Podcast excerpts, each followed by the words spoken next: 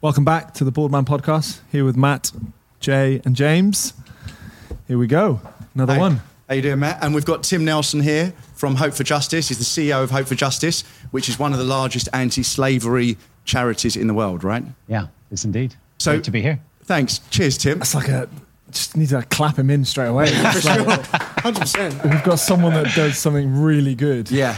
Like- oh, this is what we were saying earlier on about somebody that can really help people. Yeah. Like we've done a couple of things and talked about stuff online, and we've got someone with us that is actually doing something really Doing a- good for people. Yeah, doing Like, a lot of good in the world. Yeah, You know, that's his life. It's great. yeah.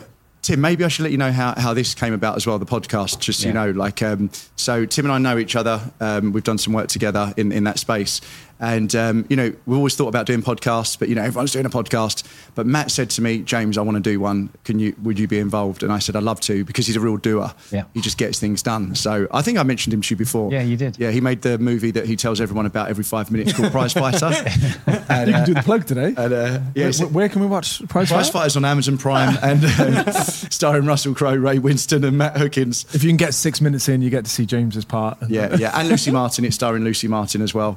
Um, so, so Matt said, and because he's a doer, and because you know we we through all of our working lives, we've just met really cool people. Um, and you know we want to try and put some of that out there and some, some good information. So and, and Jay's been working with Matt for a long time as well. So and I'm, I actually met Jay filming in Malta, and we all just got on really well. So it just makes sense to you know to start a podcast. So No, that's amazing. It's great to be here. we, we would always sit around and just chat about stuff, and it, it, it would either be really interesting stuff, or it would go like funny and just be you know laughing or taking taking the taking the mick out of each other. But um, I don't know. We just came we came up with so many different topics, right? We were like, right, where can we hit? We've got this topic, that topic. Yeah. You were obviously mentioning people you know as well. Yeah. So um, great, great to have you on. So so No, so great. great. to have you here. It's Yeah. uh, yeah, real pleasure. Yeah, thanks. Thanks a lot, Tim. So I, I thought I'd get straight into it. And, um, you know, I always tell people this sort of story, and I don't know if it's accurate. Maybe you can correct me. But, you know, there's three of the largest serious crime industries in the world.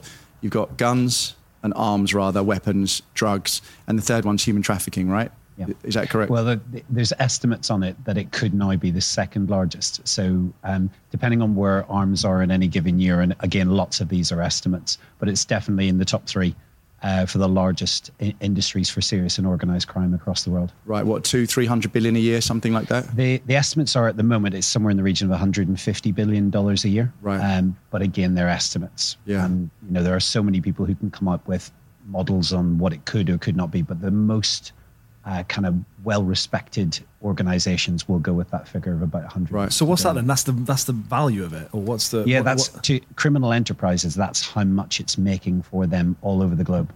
So if you imagine across every form of what is modern day slavery or human trafficking, sometimes they use that term, uh, whether it's the principal three that people look at are sexual exploitation, where people are held in brothels and forced into sex against their will, uh, kind of domestic servitude. Um, I don't know if you saw the stuff on Mo Farah recently, where he was brought into the country as a, a- Yeah. a- as a boy to, that, yeah. to actually work in homes. Um, and then the, the third one is labor trafficking. Those people are forced to work in agricultural settings, in businesses, and, and forced against their will. They're the three principal ones that you hear of.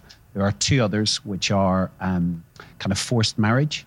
And then alongside that, uh, we also have where people see organ harvesting happen, where people are taken against their will for organs that they've got. But in countries where there is organ donation schemes, that really doesn't happen. that's So just crazy. If you add up all the money that comes in through that organised crime syndicates, like everything that's paid and spent, you know, 150, I think 180 billion or whatever it is, that's the third or second most serious crime industry in the world, only second to guns and drugs. So that, Crazy. yeah, It's people don't realise how big it nuts. is. Like Yeah. that stat Yeah. alone is just huge. mental. Yeah. Would you say I, I would just? I'm just going to throw out that I would assume that the biggest one out of the the, the areas you just discussed was, was would be the sexual trafficking, but I don't know if, if yeah, that's it's, it, it's again, it's estimated that sex trafficking is the biggest. right. Um, as we look at it across the board, it, it's interesting because here in the UK, actually, the, the thing that's being found more than sex trafficking is labor trafficking. And just on last year's figures, 43% of the people who were fined in the UK were children. So the perception of people is is again that it's people being brought in overseas, but in the UK, the number one place where people are trafficked from was the UK. So it's not until you start really getting under the skin and thinking, well, there's someone's daughter, someone's son well, there could be my daughter, there could be my son. So until people actually will do something about it. And how did you get into this, Tim? Because obviously I know you from your work, like in, in human trafficking. I'm sorry, I know it's slavery, but or, or anti-human trafficking. But how did you get into it? I know we had a sort of brief chat before, but what brought you like to this point of you know when I met you weren't the CEO, no. and now you're running like a, a large, large charity like this. So, so how did you get to that point? So for me, my, what got me into it is um, originally I've got a degree in technology. Uh, I thought it was going to be a tech stockbroker, but ended up going into banking. And one of my clients uh, was setting up an offshore investment trust in America. And he was putting a couple of hundred billion dollars of his own money into high tech stocks and invited me to sit for a couple of weeks as an advisor. And I found myself in Los Angeles with a night spare. A friend of mine who worked for a children's charity said, Would you like to come out in Sunset Boulevard? Who wouldn't want to do that? And I'd only heard, growing up in Northern Ireland, you'd only hear things like that on films like Pretty Woman and other things like that. So uh, we went out for a night out and he said, Do you mind if a friend comes along? And that guy who came along introduced himself as a slave hunter. And whilst we were out for dinner, he was talking to Condoleezza Rice, who was working for the Bush administration, and he was arguing about the human trafficking register and uh, girls in cages that were being shipped all over India. And he couldn't quite work out why they downgraded the, the human trafficking uh, kind of report for India, while still he'd seen girls in cages just the week before. And he came off that that dinner and showed me images and it was like those images kind of burned in me and i couldn't his challenge to me was i don't need your money i just need you to do something about this those people that are held against their will might not be in cages but they need someone to help them so off the back of it i came back to the uk spoke to pretty much everybody i knew and a friend of mine chris his uh, had met uh, four individuals in manchester that were looking to put on an event to tell people about this issue and he said, "Oh, you could get involved. You could get, you know, get behind all of this and see how should grow." So there were kind of ten of us, around ten of us, that got involved to set up Hope for Justice, the charity. And 11 months later, we hired the NEC, and we got 5,884 people to our first event. So I sat on the founding board for a good period, and then when we went international, then came on board part time and then full time. When was this? So 2008 was when we did our first event, which we called the Stand, because we wanted people to take a stand against this issue. Um, and then I came on board part time 2013, full time 2015, and at the beginning of last year took over the CEO role.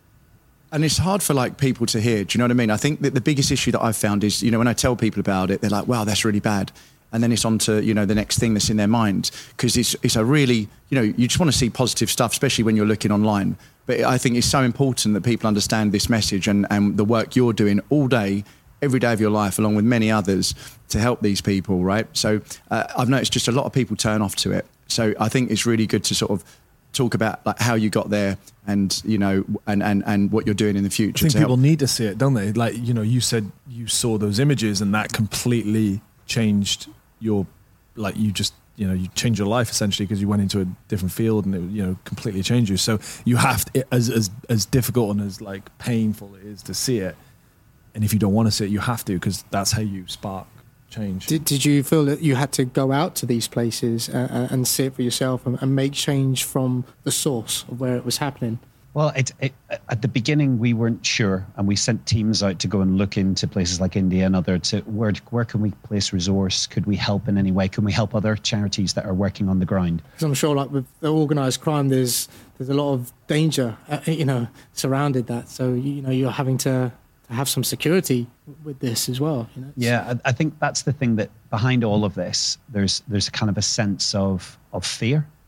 Now, I grew up in a different kind of family to most. Um, my mum was principal private secretary to the Northern Irish office at the time of the Troubles. So we had like a car bomb planted outside our house when my mum and dad were building a house. And you grow up with that kind of sense of fear that pervades the community where something could happen at any point in time, but you can't live your life by that. And if you start to live your life by it, you shrink down into not never wanting to leave your home. So kind of off the back of that basis or that lens that I see life through, you know, there is fear there, and we have to make sure that we are uh, mitigating any risks that may be there for people. But at, right at the beginning, we were we were consumed by what can we do? You know, a bit like we described, it's like this is bad. How can we do something that's going to make a difference? And initially, we we looked at internationally, but the more that we looked at the UK, we were saying we have to start here because if we don't start here, it won't be able to, you know, people always excuse it as Southeast Asia's problem or something in India or China or somewhere like that. But until you start seeing it in the UK, it, it radically changes your perception on life. And, and I mean, some stuff is really dark. Some stuff, actually, you can start to see positive behavioral change.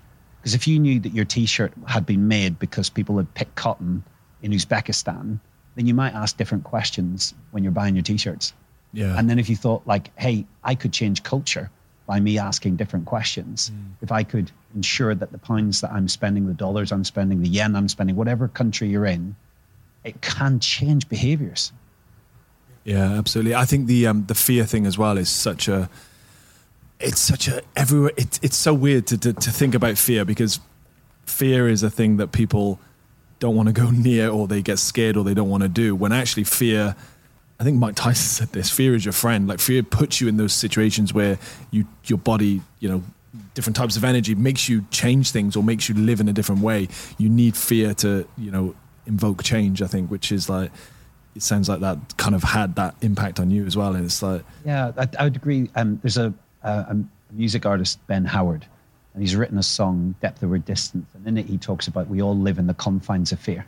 At some level, there's a pervasion of where fear is, and we all live in that. But it's whether or not you're prepared to live to the extremities of where fear is. And some people are very much wanting to absolutely live to the end of themselves. We wouldn't advocate people putting themselves in risky situations. You know, in the early days, we just didn't know what we were doing to the same degree that we do now, and we know what the real and relevant threats are we have had our team threatened on numerous occasions, and other anti slavery organizations have actually had individuals killed across the world. So we really have to take this threat. As Jim said, it's serious and organized crime. If people think they can make millions off the back of doing this and you come in to disrupt that crime, you're just a threat. So then people will want to take you out. Wasn't it a place in South America you were looking to open and they sort of said, look, if you open up here, we're going to just take all of your staff out? Yeah, there's been a couple of places that we've looked at where there is a sense that if we did go into that area because of cartels or because of the way that um, serious and organized crime is operated, you're just a hit away from being able to shut you down. So it's really important for us that any country that we go into, we manage and mitigate the risks to the best of our ability. But that shouldn't stop us from understanding that fear is everywhere. You know, you can walk down the street and be hit by a bus that's yeah. a fear. Yeah. And therefore you don't stop walking down the street because you could get hit by a bus. You, yeah. you, you kind of you go on the sidewalks or the pavements to try and avoid it. But in everything that we're trying to do, we've got an amazing group of people all over the world who are just sold out on wanting to make a bigger difference and see an end to this. How That's many people great. do you work with? Alfie, move the mouse. Um, we've got just over 400 staff. Wow. Not quite at the 500 staff limit at this stage, but we are pushing towards that. I've laid down a vision that we want to grow to 10 times our size in the next 10 years in terms of impact. So that means that we're going to have to practically um, grow 26% compounded year on year. Wow. So to put in kind of context for you numerically, this last year we saw 1,499 children that were, we were able to take from a place of exploitation and bring back to their mums and dads. Wow. Which countries was that? Um, across all of our countries that we work. 1,500? 1,499. We didn't quite hit the 1,500. Um, but it's really important for us because like we've brought we've brought children back to their parents who their parents have had funerals for because they thought they were dead. It's that level where if you come through that, eh, like I had this, I took a team to go and climb in Kilimanjaro at the end of 2019, and we went to Ethiopia first before Tanzania. We went to one of our centers in Addis Ababa, and we had a, a dad who went to see his 11 year old daughter who he had not seen for six months. And I'm telling you, if you saw them come together, this guy had traveled 300 miles to be reunited with his daughter. I'll tell you, you would walk through walls to make it happen because there's something just beautiful about children being set back in families. Something about, you know, a, a father's embrace to one that was lost. Wow. It's like, it, it's a beautiful thing. But uh, in, in real terms, you just got to think about the impact that that has on an entire community.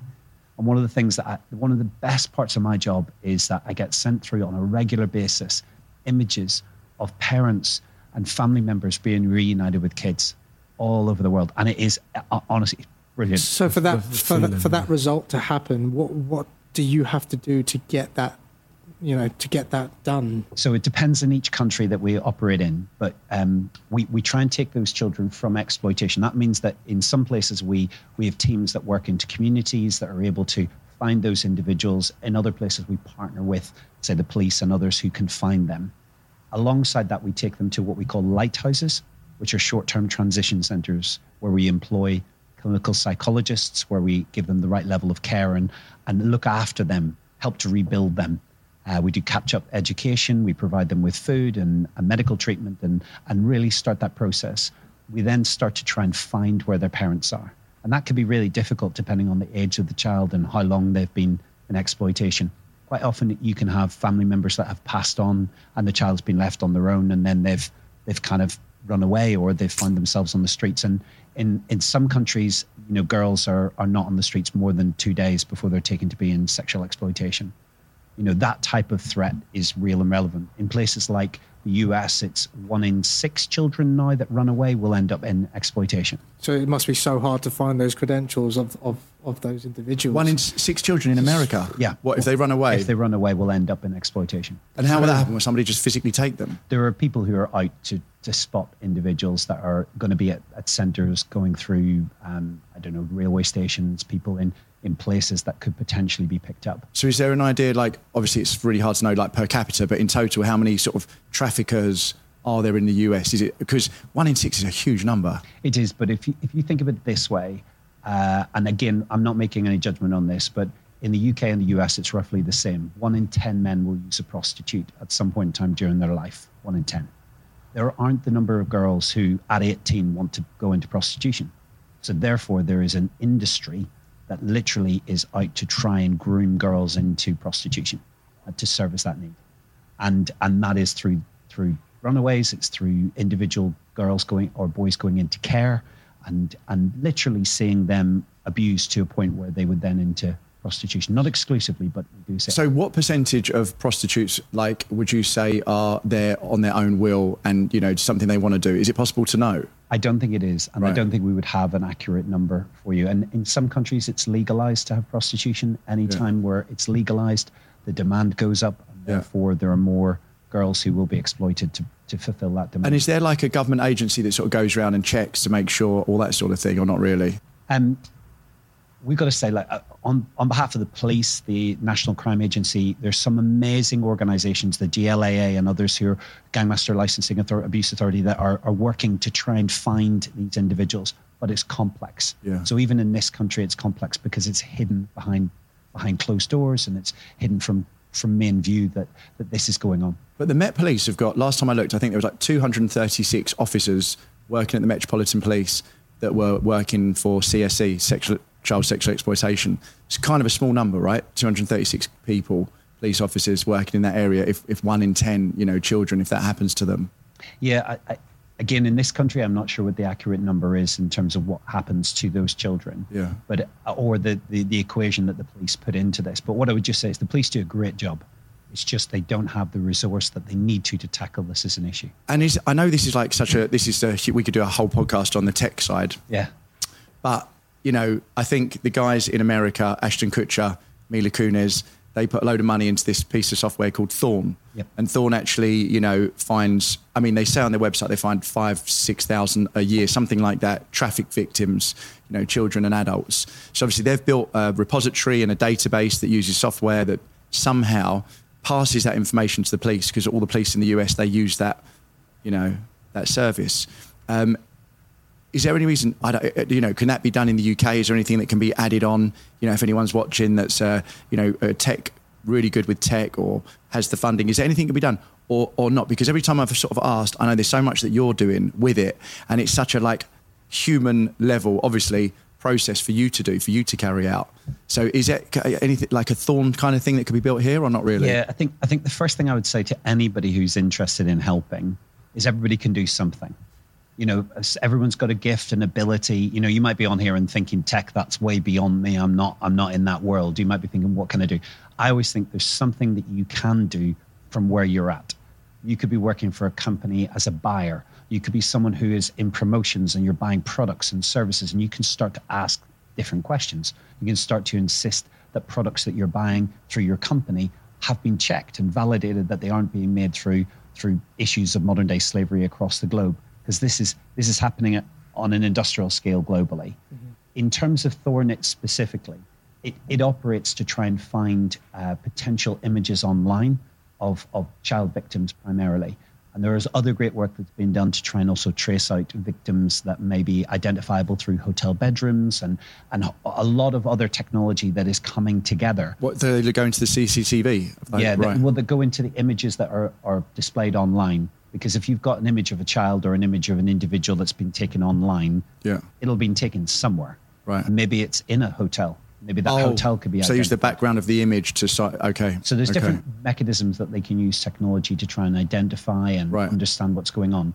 But I think we're only in the very early days of how technology can be used to really yeah. use and capture people. But we're we're now starting to see online sexual exploitation grow at a massive level. There is somewhere in the region of 2,000 transactions a minute going through for online sexual exploitation. 2,000 so transactions a minute. A minute globally going on. So, so that would on the dark web or the normal web? Normal web. So, so 2,000 a minute. So that would be someone receives a link. And is this, sorry, is this child sexual exploitation or, or slavery?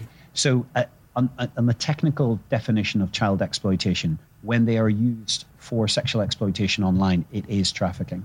It doesn't. They don't have to be moved. Um, right, right, right. Terminology for trafficking. So, so there's that many. Um, wow, of just children. So, so, do you think there needs to be more to be done for those platforms online that can monitor this?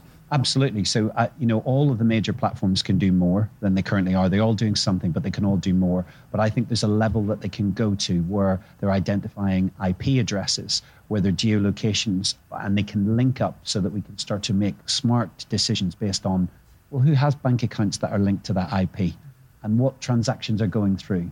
You know, there's, there's been some amazing um, opportunities to find individuals because transactions are going through at odd times against the businesses that they're operating. You know, if you're running a car wash and most of your cars are going through at 1 a.m., 2 a.m., 3 a.m., someone's going to ask the question of, well, you're not running an all night car wash. Right. How is that possible? Yeah. I always, with this stuff, Tim, like, because I know a few bits that you, we've discussed, is it, you know, do we want people to know that, right? Because I'm like, you know, if someone's listening, right, and they're a trafficker, they're going to think, okay, maybe I'll pass my, you know, my my payments through, uh, you know, in normal business hours. So, like, how do you go through that line of saying, okay, it's right to explain how this works, and you know, the pictures in the hotel room, and you know, I remember when we spoke to Sherry, she was saying that they use this AI technology, and they can look at um, not just webcams, but they can actually look at pictures of adverts that are put online of and they can using um, AI silhouette reference, they can tell if that's a child in the in the right. So it's you know, is it okay to sort of like for us to you know tell everyone how this works, or do you think we it, we, it should be like more of a clandestine thing? I think you've got to look at it like this. Most people have this impression that traffickers are stupid. Now, what they're doing, I don't agree with in any way, shape, or form but they're not stupid. No. They're running a serious business. Yeah. So if we think for a moment they don't know that people know that processing transactions at night is wrong and that's going to potentially be caught up.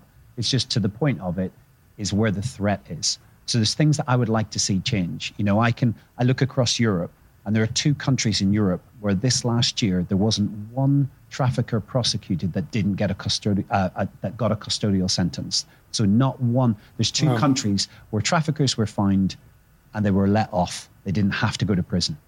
Two countries. This is why. So the threat level is very low. It sounds like um, it sounds like two major things need to happen. You mentioned the re- resources. It sounds like there needs to be a big vamp in in more people doing more, mm-hmm. whether it whether you're actually employed by you know someone like yourself or you're actually just doing more on your daily day to day basis.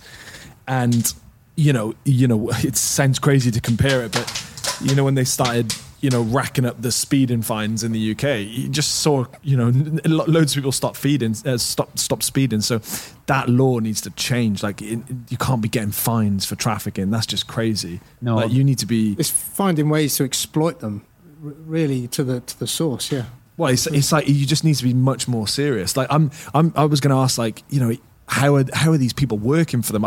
In a way, like you know, if someone's really poor and they get into drugs and they start selling drugs on the street or whatever, you can there's a like there's a, almost a little bit of a level of go okay you're super poor you get we get that that's what you're doing like with this how I, don't, I can't even comprehend if someone can even get involved in it. You So, know, it's like, like, the if- worst. Yeah, if I talk you through kind of how sometimes these things happen, we had Yeah. a case in 2015, and um, we initially found two individual victims. We went on to find, I think it was 53 victims, and then with the police, um, just over 400 victims were identified through this particular case, the largest case in European history for this.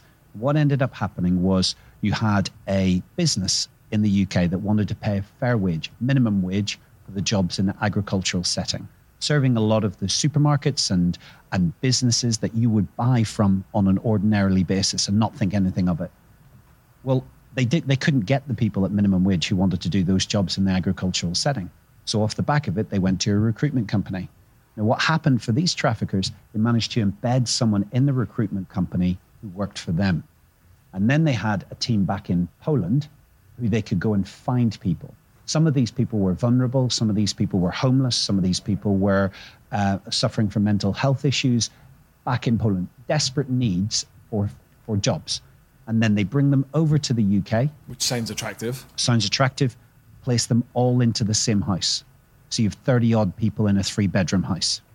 So, or you, you've got people where they've got no access to running water, no access to electricity. They don't have access to the bank accounts that have been set up for them. So the business is paying a fair wage, but the trafficker is literally taking all of that money to themselves. And we had individuals that were being paid as little as £20 a week. And for anybody who wants to check it out, you go, Panorama did a, a program on it called British Slave Gangs and it showed the real destitution that these individual victims have, have come through. But for a lot of the companies, they didn't have the, right checks and balances in place to stop it from happening. So for me, it's about understanding what the issue is and understanding what you need to do about it. It's funny you say that. Like my my dad's a handyman and and uh, he uh, goes around to different houses fixing people's houses, and he would notice that there was like lots of women in in, in these houses, and they were like crammed in. He was like. What's, what's going on here? Like, why is there so many people? And it's just that's just one of the issues that he was just like, right, whoa, what are these guys doing? And then he would find that they they all had like uh, one man that would just come over, make sure that they were okay, and it was just that's where it's so organised, you know, and, and, and it's going so under the radar. Yeah, I mean, if, if girls are in, in a brothel in this country, what we understand is that girls will be moved every three weeks. So they have no idea where they are. So after a while, if you're broken um, through man after man coming in and sleeping with you, you will you lose a sense of understanding of what life actually is. You know, we had one girl who uh, we managed to rescue in the UK a number of years back, and and she wrote down in her diary not her hopes and dreams. She wrote down the number of men that she was forced to service in a given day, and on her worst day, she got to 110 men. Like that that level of abuse, uh, and this particular um, individual tried to um, jump out of a first floor window, and the trafficker, even though she'd bust her leg, dragged her up by the hair, put her back on the bed for the next man to walk in. That's how little there is any thought of these individual uh, girls or, or boys or lives They're not themselves. they're not classed as or treated as human beings. You No. know, they're, they're, I, I heard that. I remember when I came to your office last time. Um, one of the guys there told me this. T- always they'll tell me a story, you know, and uh, as part of that sort of fear thing and knowing what goes on, and, and that was the story, you know, that that she jumped out the window, like really damaged her leg, and then he just took her, pulled her back upstairs. I mean, like you know, obviously there's something that's going through those the, those people, whoever are doing that, and um, like what what else can be done? You were saying like you know what what if people really want to help. Um, I know they can like, make donations right to the charity for Hope for Justice, which is really helpful because, okay, correct me if I'm wrong, but there's what 14 lighthouses, yeah, so we're, we're, we're I think we're on 13 uh, lighthouses that we have. and each one's 300 grand a year, Um, just depending on which country it is, but we'll go with an average of about of 300 grand a year. And because when obviously these mainly women go there, they've had loans put in their names, they've had mortgages put in their names, so there's like a three or four month kind of rehabilitation process to try and get everything back. So obviously you need funding for that. You need funding for all these offices you've got all over the world. So one thing would be to donate, right? And what would be the other thing? And we'll put a link to that here, right? For so, and any money that is this podcast earns, obviously, will go to Hope for Justice, of course. And any, what would, what at an individual level, if someone doesn't have any money, what could they do, like with their skill set, to help? Do you think? Yeah, so we said there's three things people can give time, treasure, talent. Right. So we talked about money, the treasure. People can give either monthly, they can give a one off, or they can give through something they're doing. So I'm going to take a team to Patagonia later this year. It's a fundraising event. People do cake sales and all that kind of great stuff around the communities to raise money. And, and every little bit counts. It costs us roughly about 500 pounds a year to see a child taken from exploitation and to see them uh, kind of rescued, to see them brought into the lighthouse for the stabilization and care, and then to monitor them up to two years afterwards. We've got somewhere in the region of a 92% success rate with girls and an 88% success rate with boys two years on, but they're still stable in those families, which is absolutely amazing. That's amazing. What we're doing. Yeah. But that, that money piece is easy and relatively simple for people to do. And if anyone's, you know, won the lottery recently and they're they're feeling the urge to give, I wouldn't want them to fight that urge. But but really when you get into the other two where people can use their time and talent, that's where actually I think it becomes alive to people. And I always think if there's something that connects to your heart, that connects to the hand that you're doing something, it can make a big difference. So, like you described how your dad is a handyman, like even just getting the understanding to spot the signs. That is the very basic of once you know how to spot the signs, then you can know who to ring, you can know what to do so that he can use that piece of information that only he has, Yeah. only he's seeing to be able to hopefully see people set free in terms of people's talent, it depends on what people have um, that is going on in their world. So you can have people who, who might be an investment banker, and if you get someone who's an investment banker, um, you know that they're, they're not going to give their time to to wanting to come and, and pack bags generally, or they're not going to want to sit on a stand, or they're not going to want to tell people about it. They might actually want to go to a big business and say to them, come on, we need to do more about this. Or they might want to set up a vehicle for people for investments so that those investments are, do not have any form of modern slavery within them. But I, I think what we've got to try and get to is a point where people go, I'm interested. Send us your, your details and we'll see what we can do to put people to work. Other, other than that, people can come up with suggestions that they could do in the communities they're in because I don't want to fit it into a box because it's so easy for people to go, hey, if you say that, you know, the tech thing, I'm not in tech, so that, that doesn't, Yeah. I, I, I'm, I'm, I'm out. Yeah. It's much harder for them, for most people to go, well, everybody can do something. Yeah. It's crazy. Like, no, I don't think anyone. Did you know that happens in? I don't think most people know that happens in the UK. I mean, I know it's as bad in any country, right? Because I remember when I read about this first. Again, don't know if these numbers are correct, so check them. But eighty percent apparently of people in West Bengal, in Calcutta, are involved in human trafficking. You know, a lot from families, and like it's a huge percentage. So you you hear about it, and but when it is close to home, there is something it strikes a nerve with people because pe- I don't think people expect that is happening in the UK. That children are being like sexually exploited. You know, it's it's it's, it's really crazy. Well, the fact it's one of the biggest, you know, like said, crime, organized crimes. I mean, it, I think the thing that hits home, especially just, you know, just listen to you speak, I'm, my mind's blown. It just, that that heart to hand thing is like it takes away anything about knowing tech or having money or hearing that. Heart to hand is everyone's got that. Yeah, everyone Everyone's wants to help. that. Yeah. Everyone, Sure. everyone can do that, even if it's little. Yeah. You know, I suppose you're you're running so many campaigns on the go, and it's almost like you don't really want to expose the people that have, have gone through this experience, but do you necessarily use them as a testimonial to, to attract the attention that it needs to, to, to gather people to help? Yeah, so we would use people's stories. We anonymize them so we don't give them their name out, so we, victims can't be identified. I think it's important for us that we don't put individual victims on hmm. stages on the spotlight. because Yeah. it can create what's called second degree trauma, where they can be re traumatized by telling their story. And also, there's a, a part where someone, if they tell their story and people react to it, the story itself can somehow get warped from being what the truth of the story is. And, and again, everything that we do is based on trust. So we have to be able to tell effective stories, but tell them well and tell them truthfully. So what we tried to do um, in the early days when we set up Hope for Justice, we, ha- we had this uh, Twitter had come out 18 months before, and we used to tweet out that it was time to drink champagne and dance on the tables. And it was amazing because if there, you're ever going to get a celebration moment, it's somebody being rescued. And we would have people send in bottles of champagne and we would, you know, toast a glass to the, the, the rescue that had just happened because there's a lot of work goes into seeing someone set free. It's not just it's not just a hey we sweep in and sweep out. It's Yeah. you've got to try and build bridges of trust with individuals. You've got to see if there's a way that you can engage with them for the long term. Otherwise, what you're just going to do is interrupt a trafficker's day and see that person bounce back. But we, we launched into that. And when we went internationally, alcohol is a different view in different countries and different locations. So we didn't want to be prohibitive to them. So we were looking at uh, for a way of being able to celebrate a moment.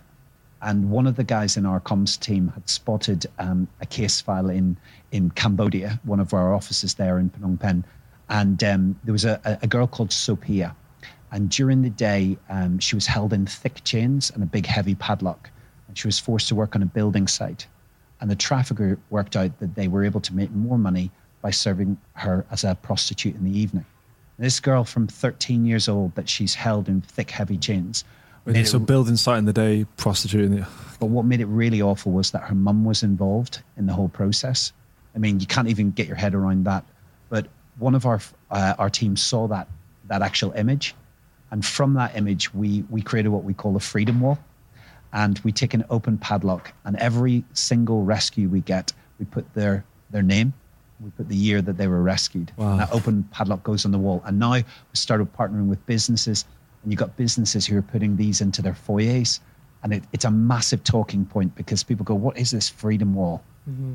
What, what, what does that mean? Why is that person? Because it is so unusual for this red padlock to be sitting on the back of the wall. And I think what we've learned is that the power of a story. I've discovered that, that if something really impacts me, I can communicate it so much better to other people. If it actually touches my heart more than any other, and I get stories every single day that come through. And just before Christmas, I had um, a story that came through, and it was uh, of an eight-year-old girl. And I've got I've got girls myself, and and similar sort of ages, and um, and this particular one, we we have the the clinical psychologists that ask them what they're hopeful for in the future and it's it's you know it's a dark subject so you want to turn the darkness towards where's the light. And this little eight year old girl said that she was thankful that she got to sleep in a dry bed. Wow. and there was just something about it that that just arrested my spirit to the point where i went sleep in a dry bed. And it caused me to look into her story more and her mum had got hooked on drugs to the point where they got kicked out of the home that they were in. They were on the streets and her mum to to to be able to feed the other children was selling the daughter from man to man. And the fact that at eight, she was thankful that she got to sleep in a dry bed. I, I, I went back to my kids and I said, You don't know you're living. The fact that there are kids like that who night after night are having to do the most inhumane things. Mm-hmm.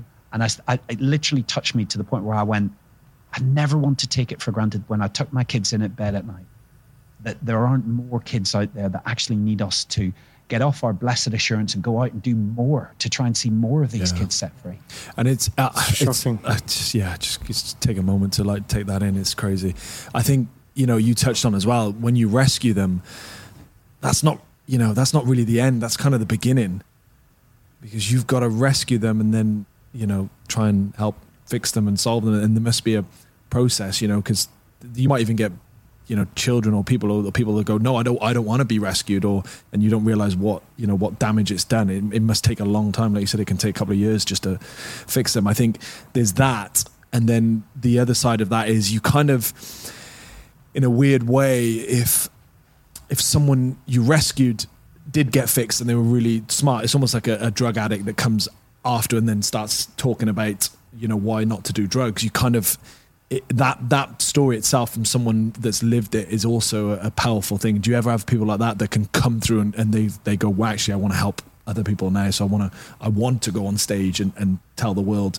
Because you know those little things are just when you're dealing directly with someone that's like had it it's just like i said it's that little bit more impactful. Yeah, we, we talk about the survivor voice, and the survivor has to speak into what we're doing so that we can do it more effectively. It that survivor voice, we want to have it appropriately because depending on what people have been through, we don't want to re-traffic them. So we have to put people into a place where they they feel comfortable. Quite often, it can be years afterwards that people want to go back and help. And I can remember an amazing story for a girl called Mary who um, in Cambodia came back and spoke to all of the girls in one of our lighthouses, and just to hear her her testimony about actually this is what my life was like years on this is where my life is now. And and and just how how that hope for the girls that if they are in the midst of, of what is a really difficult time of restoration that once you get to the other side of it there will be healing. Mm. And there will be there will be a completely different future for you. And that's why you know it, it takes years to put people back together if they've been broken. But the joy and the hope of almost like punching holes in the darkness and being able to bring light to people in a way that is just so transformative. Mm-hmm. It, it, it's amazing. And, and we've got such amazing people on our team who are so gifted at being able to help at each stage, therapists who know what to say and when to say it and how to help them through that difficult, painful journey. And then alongside that, we want to see justice for them. So that that in, inevitably involves potential court proceedings and trying to help people through the mental health journey of taking the trafficker to court, depending on how long they've trafficked, depending on how many other um, individuals might have been involved, can take years. That case that I talked to you about, the 400 victims, Operation Fort 2015, the last traffickers were prosecuted in September 2021. So it takes years to see this true, true justice. But actually, the difference of justice in, a, in the mind of someone who's a victim can be part of the healing process. Mm-hmm. And, and that's why, again, we talk about it as a, a four part strategy that you've got to have prevention, you've got to have rescue, res- restoration, but you've also got to see a reformation of society. But what, like, I, you know, I can understand if a, you know, a court fine for speeding or something takes a lot of time, but something like that, what, what, why is it, why is it taking then that needs to be the shake yeah, on the, it's, but you like, start to get you start to ask questions, don't you? you makes, yes. and a lot of it like gets angry, shut down. Like thinking about it. Obviously, you've got that level of things that are happening. Then you've got this whole Epstein thing that has really brought light and opened a lot of people's eyes, right?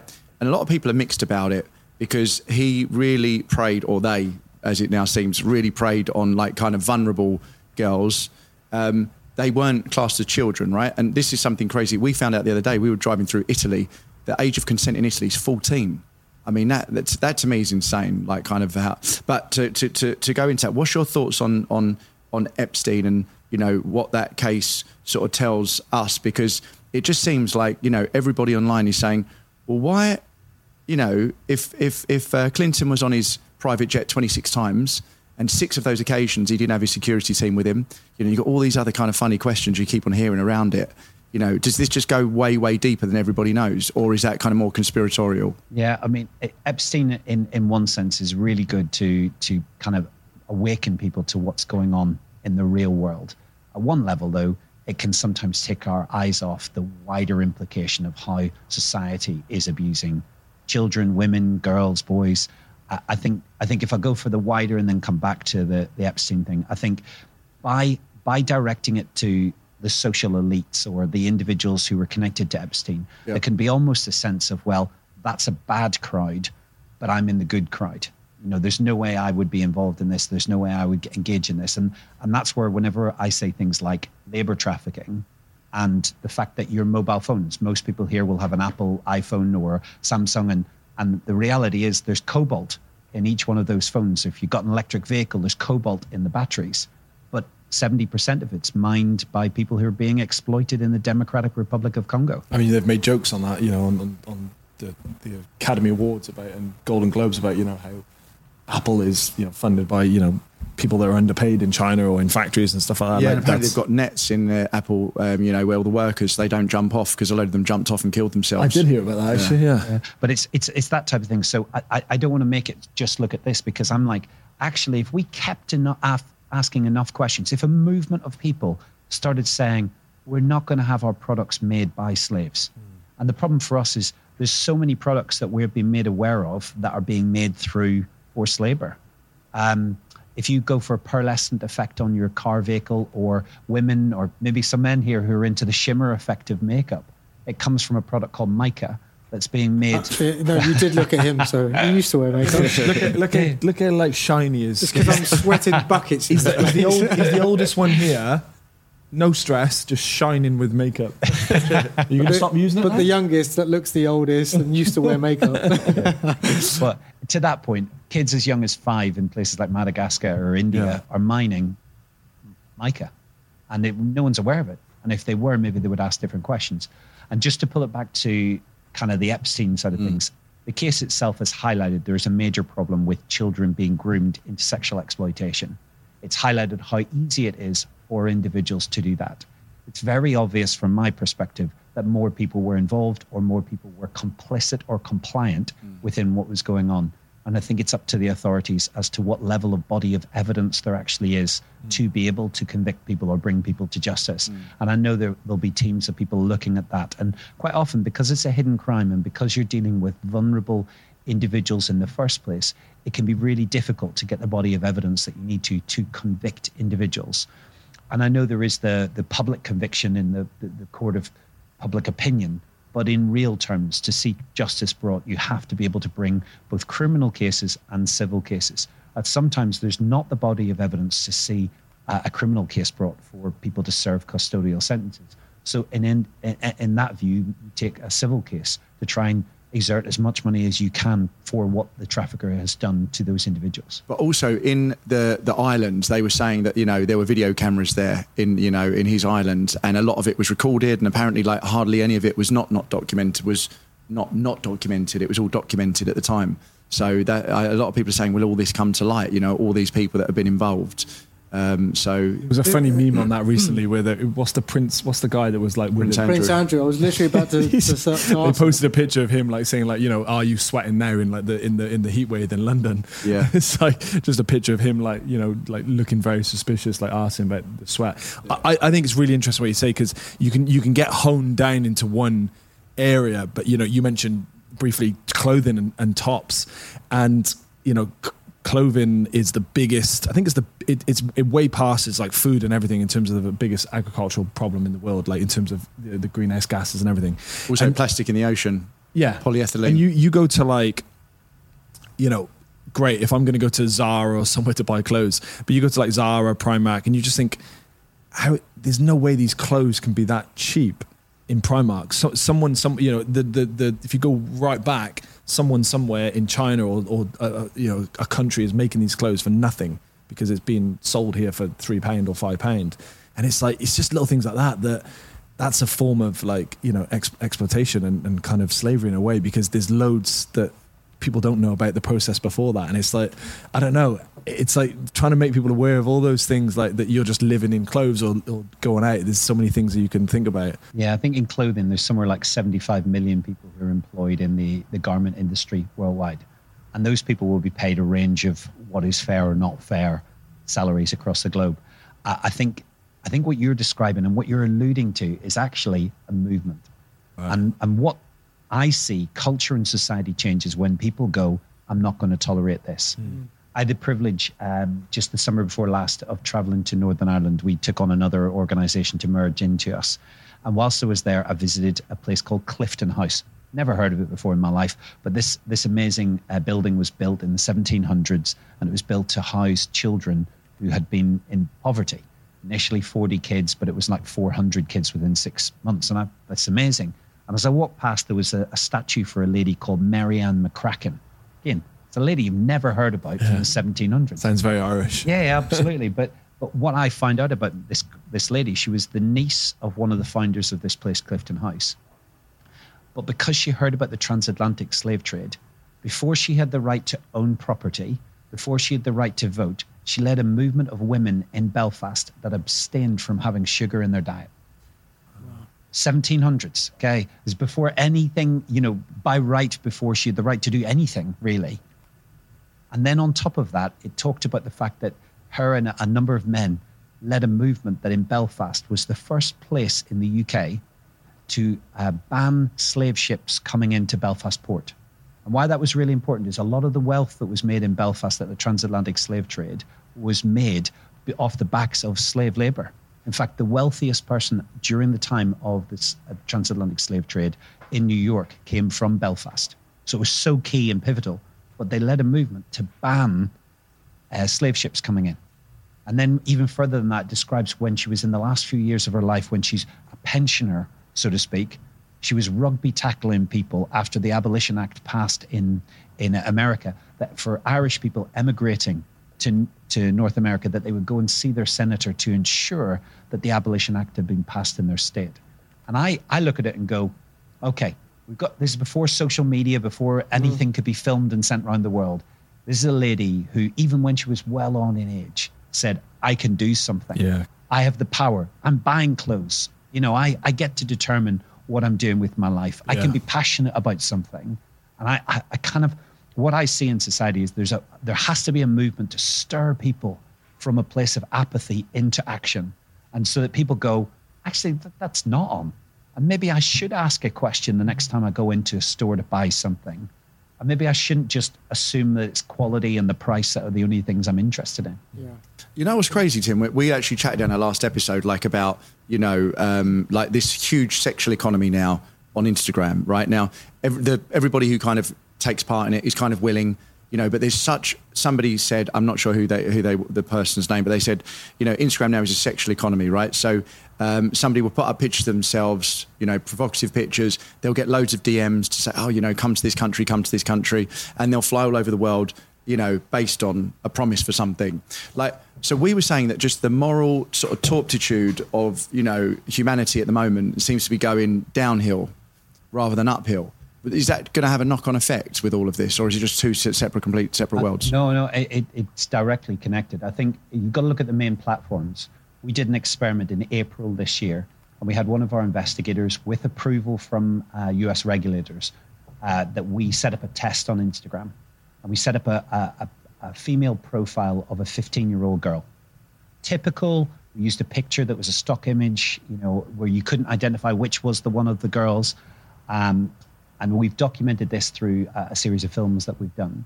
But within 30 minutes, this dummy 15 year old girl was approached online through the DM offering $5,000 and multiple times for images that she might be able to give of herself within wow. 30 minutes of a profile being created. You've just got to imagine of That's insane. Imagine yeah. if that had been going for a year. Imagine yeah. if they could develop that connection over a longer term. Yeah, and if, it, and if, it, was, and obviously if it's real as well, you know, it's like. Yeah. So so what you're looking at is there is an industry that is built up around abusing individuals. Yeah. Or getting hold of things. So Sorry, Tim, because one thing has been, you know, bothering me a lot. I'm very close with uh, someone from Ukraine, um, and uh, been close for like four or five years. And I keep on seeing this thing where, like, there's jokes online which, you know, are saying that, and I didn't know if it was real, but I went onto the government website, and basically you've got this thing where, um, if you're a refugee, um, which and you when you picture refugee, you picture a very different thing because a lot of Ukraine at the moment, obviously it's not safe, but it's not as dangerous as it was. So you can leave Ukraine, you can fly into any one of the 27 EU countries, uh, and you can stay with a family or a business. It said. I remember. So I said, how are the government like checking that those people that are home housing are these, legit? Yeah, are legit. Yeah. Because like they're coming from like a very vulnerable position, right? And you know they're they're no idea. They're like, oh, is this? Do you know what I mean? How how do, do you know how that's being policed? Um, so there is a scheme for this particular country, and in each one of the countries, I was out uh, a few weeks ago speaking at the OSCE, which is the Organization for Security and Cooperation in Europe, and, and constitutes 57 different governments. And I was speaking in Vienna with a number of key government internationally, and we're we're starting to see girls popping up that have come into this country and come into other countries across Europe that are now popping up as being victims of human trafficking, modern day slavery. Um, there is a scheme to try and police and, and uh, Hope for Justice. We're trying to help where we can to provide the right level of services and, and help and support. But we've got 100,000 individuals now that have moved to this country. Yeah. We're talking a scale that this country has never seen to be able to vet and ensure that those individuals are safe. They, they, what you're now starting to see and understand is if you want to exploit people, you look for vulnerable people. You know, migrants are a perfect opportunity for traffickers to exploit. So whether it's Ukraine or one of the other countries across the world where there is war, you know, one of our biggest offices is in Ethiopia, and there's over 2 million individuals that have been displaced because of what's happening in the Tigray region of Ethiopia. Those individuals have been trafficked either within Ethiopia or, or worldwide. And or, I just read a stat the other day uh, 20,000 have, have come through to the, the English Channel, you know, and it's just like, it's, it's just incredible but, numbers. But to me, that sounds like, it seems crazy that the government would put a scheme together when they know, right, they know the scale at what's at slavery happens, right, in the UK and they'd put a scheme to say anyone can house this person. Like to me, that just seems like it's asking for trouble, you know. And and I know the budget's like huge, but surely there's a better way to do it where there's a controlled environment that they can be for three years, you know, rather than just any random house, someone's yeah, house. You're talking serious numbers, though. Somewhere in the region of 10 million people have been displaced because of Ukraine. No government has the has Right. a scheme to be able to house them. Right. And what what the governments are really keen to not have is camps, because anywhere where camps have been set up by the UN and others, ten years later those camps are still operational. Right. So to place people with families makes it easier because there's a sense that they can be housed in a, better circumstances in the large part. And there will be, for the large part, there'll be individuals, really good people in this country Right. that have stepped up to say, we want to take care of people from Ukraine. Right. Is there a proper screening process to, to validate that? It did say that on the website. There is there is a scheme, Yeah. But if you're a trafficker, you will look for a loophole. Yeah. You look for a, a Yeah. mechanism to Yeah. do it. And I don't doubt that there are people who've been trafficked through this process because we're finding some of them. Do you not think like I mean, as a tech person, right? My background being tech, is why can they not just build like an AI platform? You know, like use DeepMind. You know, that it can fold proteins, right? Alpha or like AlphaFold or AlphaGo. You know, beat Lee Sedol, uh, you know, best Go player in the world at, at Go. Like, can they not build something that says, right, we're going to look into all these phones. Yeah, our phones have been looked into already. We're going to look in, and we we can easily see using natural language processing if these are bad dudes, if these are bad girls, and find out what's going. I know it's like a big thing, but technically that seems like the only way you could do it. Technically, You, you make it sound so simple. And Yeah. I, I love it because you've got such a technical know how and mm. understanding of it that it, it brings it all to the point, well, well, surely we should do this. Yeah. But, at, you know, at its basic level, you've got 100,000 individuals that are arriving into this country, Yeah. going into all different types of local authorities that already have compound pressures from migration or from complex needs that are in those individual Right. communities. I think the, the scale of what governments, either nationally or locally, are dealing with is overwhelming. right? And and you know, you touched upon the smuggling that's happening uh, across the channel. You know, at, at that level, it's really difficult to deal with because at one level, I understand people don't want to have um, unfettered migration to this country, but it's very clear whenever the government did away with um, the low-skill migrant visa, the numbers started growing massively crossing the channel Right. because they were desperate to get to this country. So for me, because there's issues on on not having enough people working in the workforces at the moment, I was listening on the radio recently about farmers having to literally plow products that had grown back into the ground because they didn't have the people to pick them because we're stopping migrants from coming into this country.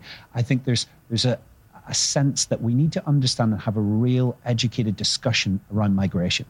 And I think what benefits it gives to us, we've got over 100,000 vacancies on the NHS at this moment in time. If I got sick, I would be very glad for anyone who was skilled enough to look after me. It wouldn't matter about the color of their skin, it would be the content of their character and their ability to help me that I would only care about. And I think at its very core, this country was built on fairness and equality. And I think there has to be a sense of understanding that for community, we need to see assimilation happen. Not just at immigration, but assimilation across the board. Has um, has Hope for Justice ever been documented on, on, on television, or has there any has there any has there been like a documentary that's you know exposed these uh, these charities to, to say like you know There is, they're, but they're it's doing not. some it's not getting. Uh, something there is. real. There's stuff on the website, but Yeah. it's not getting the reach, is it? No, and I- again, it's part of this sense of do you switch off? Do you, is there such an overwhelming sense of everything going on? Like even with what you touched on with Ukraine, like now we're seeing people are kind of switching off when they're hearing about Ukraine at the moment because it's like, oh, it's hard to think about. It's hard to continue that sense of of care and concern. Same and with COVID. No one wants to go through COVID again. I, it, on that point, I mean, I, as much as I don't want to hear it, I really want to hear a horror story because I, th- I think I think you need to give a story that, like, if people are watching and listening, they need to, you know, hear it and go, right, that that's going to make me do something. And you've touched upon Yeah, no. If I give If you, you're a if I give you a story from the stand, the first event that we did, Yeah. because this is the one that shocked me the most. Right. It was the one that gripped me. We had a, uh, we wanted to tell a story of hope. So we wanted to have a mum tell a story of a child being coming back. And we reached out in, in the community where I, I live, and uh, in the same place as my wife teaches, we, we managed to find a mum whose daughter had been trafficked. And at the age of 15, she had started dating a guy who was 17. For 18 months, they dated. Okay. And uh, he, two years on, uh, gets a job offer in London. So mum lets the daughter travel to London for the day to help him into his new property From where? Which country was it? from the UK. From UK. Okay. okay. Uh, in the north of England. And on day she's one, traveling at 15.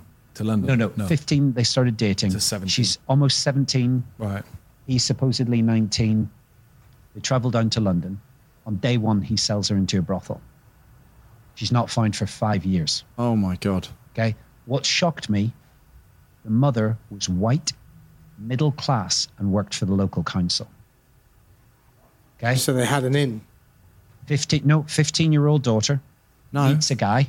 No, no in. Ah, okay. Just meets a guy. She's from a good neighborhood. She's white and she's middle class. It absolutely rocked me. Yeah. Because I was thinking, I have in my mind who these people are. Yeah. Yeah. All right. And if, if you start to think about it, if you, I don't know if you've got any sisters or whatever, if you've got a sister or you've got a, a- a niece or a Yeah, I've got a niece. Yeah. Yeah. I, I- when you relate it to that, yeah. and you go, imagine that they're they're they're 15 and Yeah. you meet the, the boy that, that's dating them and you think, Yeah. oh, it's all good, it's all good. And then on day one, she doesn't speak to the mother. Mother thinks she's run away. Five years. Imagine That's what crazy. five That's the years kind of is. couldn't- that's I the kind of wouldn't shit that scares the life out of me. And Yeah. I've got a daughter, and it's like I would like I, I would die for for her, and and I would you know just if that was to ever happen, it's just like yeah, it hurts inside, you know. Yeah, It's- and that, that's sometimes what you got to think about because I'm the same. I'm so overprotective. Um, you know, we had the discussion before. I'm like so with, uh, with you know, and and to think that that could happen, I, I in my mind it's like I wouldn't let it because I would be so protective of that daughter or that girlfriend or whatever it is. But it does Hmm. happen, and it can happen. You know, and it's like I remember the thing that set me off was I was watching. Um, is it Ross Kemp? Yeah. Was it from EastEnders? Yeah, yeah, Ross He used to do this yeah. extreme world thing. Yeah, that's it, And there was one on human trafficking. I never forget. I saw it and I was just glued to the screen. I thought this, if the, I'm I'm here breathing, having a nice time, and this is happening, it's like something has to be done because this is just Yeah. like the most atrocious thing I've ever seen. So anytime a friend said, "Oh, like no no disrespect to Alfie, no disrespect to homeless people, but not that you're homeless, but the homeless people, like, like they they they. No, Alfie does a lot of work with homeless, right? So I like when people say, "Oh, I'm doing this," you know, helping the homeless. I'm always like, "But I hope for justice." Like every single friend, eh, eh, no matter what they're doing, I'm not saying anything because it's terrible that they're there and Yeah. Some issues are greater they are. That's why I feel like it needs to be put as a priority, right? Because someone will say, "Oh, okay, things that are really bad, you know, Alzheimer's, all these things, of course, and it's they've got cancer, they've got a special place in your heart because someone in your family's been affected." most people, their family hasn't been affected by this. So it's not like, oh yeah, yeah, my mum had cancer, right? So it's it hits me, and it's do you want to help a cancer charity? Most people, this hasn't happened to, but it's the worst thing that can happen to anyone, right, or to anyone's family. So it's almost like you need to see something or hear that story to go right. That's it. I'm gonna I'm gonna do something. Well, we're in film production, right? and I'd love to document something that uh, it can can resonate with, with the people to to do something. And I think uh, getting it out on, you know, a platform where it could just re- really help. You know, we could we could make that happen. You know. What, you have to be um, careful that you don't get killed making the documentary. No, of course not. Of But course if you not. don't, but that- uh, like you said, that's not a good, it's not a the- one if he ends up getting killed. No, it with it. but the story you told, you know, that that uh, that hit home, and you, you really wanted to do something. I think that, you know that will that will go. How did, it, how did it end? How, tell us more because you were saying about so she was there for five years. She and- was there for five years. The police did a raid on a brothel in London, found her. Now, imagine how much pain and heartache and hurt on both sides, mum and daughter, in terms of where that's from. And I think, I think that's the bit of you know you just described how if it was your daughter, if any one of us knew that your daughter was gone, what would we do? Yeah, And it's going, they are someone's daughter, yeah. and are we? Do we even care? This is the issue. My brain turns off even now. Like if I see a picture, it's like shit. This is happening. When you said it, I've got a protective mechanism where my brain says, no, no, no, that that's that didn't happen. Do you know what I mean? And I think that's what happens with everybody, even with me. As much as I want to help, and I know about you know the, this from talking to you, but that something turns off. It's a protective mechanism where you don't want to be, you don't want to feel that much pain for somebody else, which is like, you know. Such a good point. Yeah. But somehow you have got to be open to it. But that that is what drives you from apathy into action. When you can feel the pain mm. and go a- anytime you've ever seen anybody do something significant in life, they've seen that pain and they've not let that pain wash off them. Yeah. They've not been like a Teflon man to allow it to not stick. They've actually sticked in it and they're going to press into the pain mm. and go, actually, what does that make me want to do? And how am I going to change my life as a result? it's putting pain into action, like Yeah. you said. Yeah. And you're the best example of that, Tim. I've got to say. No, like the, I want to just say there's some amazing organizations in this field that are doing such amazing work across the globe, and we're just one of them. But I'm I'm looking at it and going, I see in everyone's life how everyone has a platform in their own world to be able to do something about it. It's just whether people are bothered and whether there's that point at night time when they're when they're tucking themselves into bed and they're closing their eyes, whether there's a point where they go, I care enough to do something. I want to talk about um, the actions that you want to put in place and, and, where you see Hope for Justice going in the next three years, five years, ten years. You know, what uh, what are you putting in place now? What the campaigns you're working on to to see it so if, if I was to say like to, to in, progress. in this country, we're really we're blessed because they created what's called a national referral mechanism, and the the Home Office, the people who look after the police, have a database and they document it every quarter to say how many people have been entered into the national referral mechanism as uh, prospective cases of modern day slavery human trafficking.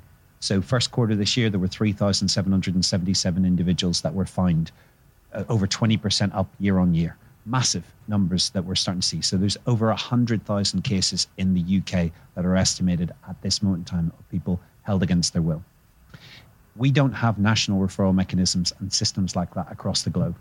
So we would advocate for more work to be done, and we're looking to develop and, and, and build an effective solution for governments to be able to bring that information to bear. Because it works like this that the top three countries where people were trafficked from in the UK Number one was the UK, second was Albania, third was Vietnam this last year. Therefore, if I was a border force official and I was bringing people into the country from Albania or Vietnam, I might ask a few more questions because I know it's a particular problem. And it's using data and intelligence to try and help. And I think oh. in this field, to James's point, I think data, intelligence, and technology are going to be used to the fore across the globe. For Hope for Justice, we have this crazy audacious vision that we can actually live in a world free from slavery. It just hasn't happened yet, but we're moving to that point. So it requires us to have a scale and an impact that we're bringing across those four key areas prevention. So in places like rural uh, areas across Africa, we're building self help groups. We've just got short of 6,000 women at any one time that meet in groups of 12 to try and help educate the local community, raise enough money so their family don't get debt bonded need to see more of that grow. So it creates stable communities that can launch entrepreneurial businesses that can stop it from happening. Because mm-hmm. prevention is the best cure really. It's the it's the only area that we have to focus on the most. That links directly with reformation where we need to see laws change across the globe. So we just had a bill um, passed through the house um, in america. Um, the tvpa bill it's the commonly known as the Frederick Douglass Act, um, the realignment of the D- Frederick Douglass Act that was first brought in 20 years ago, an update to it, uh, passed through the House. We're hoping it will pass through the Senate, and that will bring provisions for U.S. federal expenditure going forward um, to ensure that, for instance, that we're, they're not buying hotels where hotel staff haven't been trained on the issues of modern day slavery. We're expecting an update to the 2015 modern slavery bill here in the UK coming through this year and certain provisions coming through around uh, government departments and they're not buying products that have been made through slave labor. Um, you know, at times we had the issue of um, latex gloves during the pandemic for PPE, where they were coming from Malaysia. The German government banned them coming from coming in. The US government banned them in, but the UK government didn't. Because all the MPs were making money out of PPE. That's why.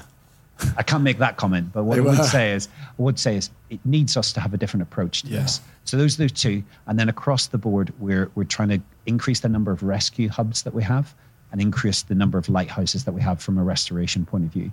We have in this country what we call independent modern slavery advocates. Each one of them have a portfolio. Um, we're working at the moment with British Red Cross and with another project called Snowdrop, who look after trafficking victims, to, to create IM, IMSAs, the independent modern slavery advocates, almost like nurses are. So people know what a nurse does, that you would know what an IMSA does to try and help support trafficking victims, because that's where you see them get the right level of care, criminal and civil litigation going through, and we see traffickers held to account. People often tell us is what we're trying to do is impossible often often all the time. You know like yeah. the weight of everything that we're seeing across the globe how slavery has existed in different forms through generation to generation trying to be impossible. And we choose to greet it with the words that muhammad ali said. Impossible is just a big word thrown around by small-minded men who find it easier to live in a world they've been given than the power they have to change it. That's so impossible true. is nothing. Impossible is temporary. Impossible is a dare. And if you can if you can greet the problem and the darkness with with this mentality to go no, we're going to have this. We're going to deal with this. And in our generation, we're going to shift culture to a point where this is not acceptable.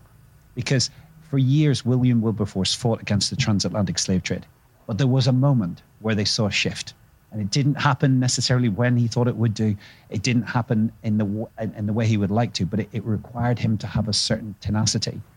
And we've realized that what we're trying to do is almost like the cathedral builders in years gone past because cathedral builders, when they laid the foundation stone, some cathedrals took 400 years to build, which means you're laying a foundation stone that you're not even going to see anywhere near. You don't build. know if it's possible. yeah, yeah, it's not going to. You're not going to see any of it. But suddenly we we stand back and we look at some cathedrals in awe across the world that have been built by by people with pretty basic tools. And even today, even to build structures that are similar is really, really complex. But I look at it, you have to have almost that cathedral in your heart. You have to be so caught up with a vision that you can change people's lives to help the weak, the marginalized, the poor, the oppressed. You can help them to have a completely different reality. It's yeah. amazing. I love Tim, that. that's incredible, man. Like what you just said there, like that that needs to be spliced up, put out everywhere. Yeah. Like the spokesman for Hope for Justice. That's like, um, honestly, mate, it's so good, man, to be around people like you that are trying to help everybody, and like that energy that I felt when you said that. You know, is the sort of thing that's going to push me on to try and help, and uh, probably you. And that's what people need to hear. I mean, that's amazing. I think the best thing is like where I'm trying to think, how can people help? all this information you're giving in all these different areas, just that knowledge of you know knowing about everything you've said, different places, different areas where this person might be oppressed or not, that's going to be in the back of people's minds when they hear this.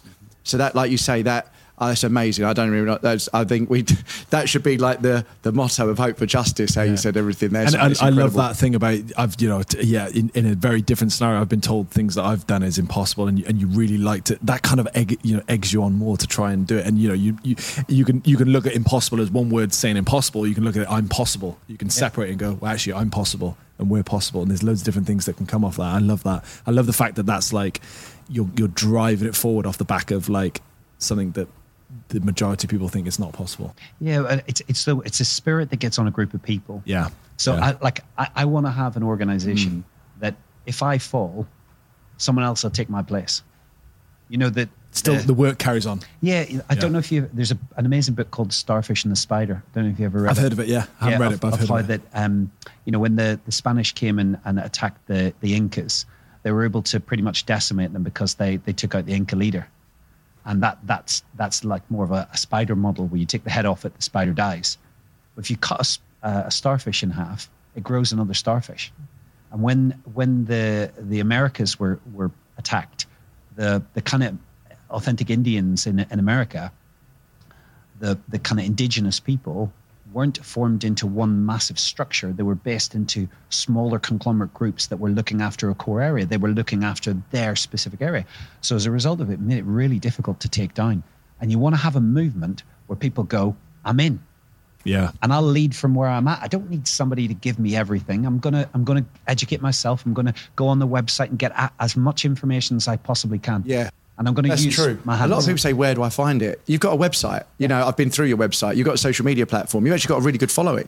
You know, so yeah, we got three minutes. So Tim, I don't know what to say. I mean, thank you so much for your time, mate, and coming and and sharing your energy with us. And I hope this can, you know, lay the spirit of what you've said can lay on these guys as well as me, because in a group we're stronger with knowing Yeah, this sure. information. Yeah, it's It- blown, blown my mind, honestly. Really, Yeah. really. I've just been, you know, sorry if I've been staring. I've just been glued to your eyes. You probably think It, it's, some- it's so inspiring. in the point uh, where I sort of lost my way, what I was going to say, you're so inspiring, and you've got a vision to to abolish slavery, and you you, you made the point that it's never, it's not been done yet, but you've you've got that goal that you want to achieve this, and I think that alone is, is just so impactful and so powerful, and uh, you're just you're just incredible. You're doing a great thing. Yeah, amazing, Tim. And I know I've just said like people can find you, but like, is there anything you want to give a message to anyone, or is there any? Do you want to give the social channels or the website, or not, or just Yeah. tell people just to look? look up Hope for Justice, like generally across all of the different social platforms, whichever one people engage with the most, and don't do nothing. So people always will think about things like I'll I'll do that when, mm. or you know, only whenever I find myself in a position where I'm in a place where it's Yeah. easier or where it's more convenient. I, what what we end up doing in in events, if say for instance we ask people to give in an event, there's there's a, a factoring of of three to four percent of people that will do something instantly. There'll be another three or four percent who'll say, "I'll do it when I get home." It never happens. Yeah, It's yeah. like dreamland. So it's it's almost like virtual reality. And I, I would encourage everybody to. I'll go back to that challenge I was given to anyone who's listening. To the reality is, you can all do something. And if of the thought that you could do something and it's going to mean somebody else is set free, why wouldn't you do that? Yeah. Is, is there a metric? Like, you know, I do one thing every three days. Because I don't know, maybe it's just the way my head works. But like, how are we going to leave here and do some, like, not, we've got to do something. I think So I think it- you just touched on it. Challenge challenge yourself to to do something, or challenge yourself not to do nothing. You know, w- as soon as you put that challenge yourself in front of it, it's like you can't just go on the web. You can't just Google it and not do anything. okay. You have to challenge yourself. Okay. Or Oh, you can 'cause I'm pro- giving you a- can, you can promise everyone. I'm giving a metric of something to do. Yeah, It's all Yeah. videoed. So if you make a promise, Yeah, yeah. I just you good to put a metric on something so you know and you're accountable then to like not Exactly. forget in three days. Okay, look, we've got to do this. Like we've got to do a, well, you a do it instantly. fundraising. You do it That's why that's why events are so good. Yeah. Because you can go, I'm going to do this thing, Yeah. and it might be outside my Do comfort it zone, but now. I'm gonna do Yeah. it, and it's a date, and I'm oh, I've got to build up to it, and I've got to tell people about it, and it's it. Sometimes events are good. Okay, so, So- sorry. So, so in that respect, then Tim, anything we can help with, let us know. And I know that's putting it on you, which is not ideal. But you know, anywhere I can help. Matt's film producer, you know, Yeah. and uh, actor. So you know, anything in that area. Jay is a producer and works with, and you know, I, you know, my background. So anything that we can do, if it ever comes across that we can connect or do something, and then we'll think on our own something Yeah. we can do. Yeah, Yeah, exactly. perfect. All right. Amazing. Thanks, Thanks very so much. much. Thanks again, Tim. Thank you so much, mate.